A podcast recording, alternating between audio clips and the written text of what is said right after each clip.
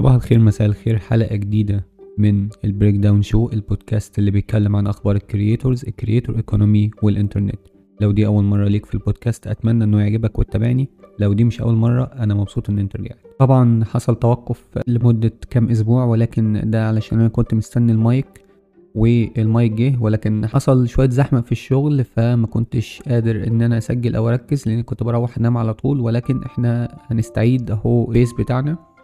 ومعانا المايك معانا الجودة الأحسن إن شاء الله. أتمنى أنا لسه ما سمعتش الجودة بتاعته هسمعها مع ننزل الحلقة. آه فتحياتي للناس اللي بتسمعني من أيام ما كان آه يعني معايا أدوات بسيطة اللي هي بسجل من من الموبايل ولغاية ما بيسمعوني لغاية دلوقتي. وبالنسبة للناس الجديدة لو أنت بتسمعني من دلوقتي أحب أقولك إن ده تطور رهيب.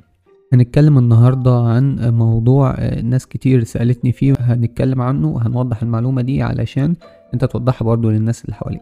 ناس كتير بتسأل عموما على الإنترنت بتقول يا جماعة أنا بدخل على البلاتفورم ايا كانت مثلا انستجرام مثلا تيك توك مثلا يوتيوب مثلا أي حاجة بلاقي قدامي حاجات غريبة جدا آه، محتوى أحيانا بيبقى غريب محتوى غير لائق محتوى سخيف محتوى فاهم زي انت فاهمني طبعا انت بتدخل على الحاجات دي هتلاقي الحاجات دي بتطلع لك على طول.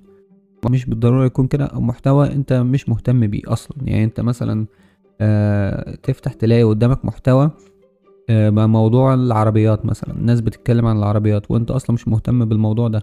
فتتساءل ليه أنا ليه أنا بيطلع لي الحاجات دي؟ فتسيب البلاتفورم دي مثلا وتروح للبلاتفورم تاني. الفكرة تتلخص كلها في الالجوريثم الالجوريثم يعني الخوارزمية. أو الخوارزميات. الخوارزميات دي هي عبارة عن أو ال algorithm هو عبارة عن برنامج أو system أو AI artificial intelligence أو ذكاء اصطناعي. الذكاء الاصطناعي ده وظيفته في الحياة إن هو يساعدك على إن أنت يظهر لك الحاجات اللي أنت عايزها ويساعد ال website إنه يعرف أنت عايز إيه ويساعد المعلنين إن الإعلانات بتاعتهم تظهر قدام الناس المهتمة بالمنتجات بتاعتهم. أنت لو فهمت النقطة دي بس هتفهم ليه كل الحاجات اللي بتحصل لك بتحصل لك. أديك مثال. دلوقتي انت دخلت لأول مرة على انستجرام فتحت ال Discover أول ما تفتح الديسكفر هيطلع لك الحاجات ال trending أو الرائجة. طيب ليه ده هيحصل؟ ده هيحصل علشان الانستجرام ما يعرفش انت عايز إيه لسه.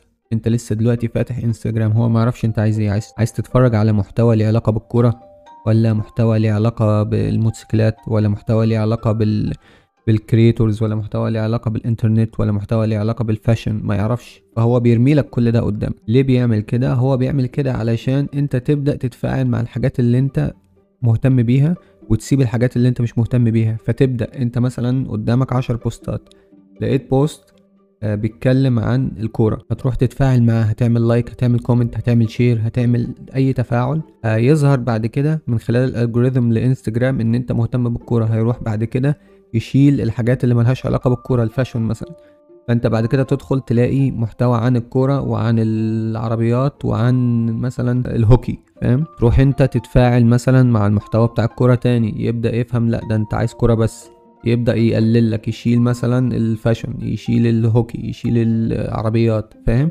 لغاية ما يتعلم منك يتعلم منك إن أنت مثلا بتحب تلات أربع حاجات يبدأ بعد كده إن هو أول ما تدخل على ال Explore أو ال news feed بتاعتك كلها أو ال feed بتاع ال platform كلها يعني المحتوى كله اللي أنت بتشوفه على ال platform دي هيبقى مخصص ليك أنت بالذات tailored لو أنت فهمت النقطة دي كده أنت فهمت كل ال platforms لأن كل ال platforms قايمة على كده هو البرنامج أو ال platform دي عايزة إيه منك باختصار؟ هي عايزاك تستخدمها تفضل موجود عليها. طيب هيحصل ده إزاي؟ هيحصل ده إزاي؟ هيحصل عن طريق ان انت تلاقي حاجات عجباك فتفضل تتفرج عليها. طيب لو انت دخلت على ال platform لقيت كل الحاجات اللي قدامك مش نفس اهتماماتك هتسيب ال platform وهتطلع وده الحاجة اللي هم مش عايزينها. فبالتالي كل اللي انت محتاج تعمله ان انت تتفاعل مع الحاجة اللي انت مهتم بيها وتسيب الموضوع خالص. بعد كده هم هيظهروا لك الحاجات اللي انت مهتم بيها بس. وده الحقيقة اللي أنا بشوفه في كل ال platforms اللي أنا بستخدمها.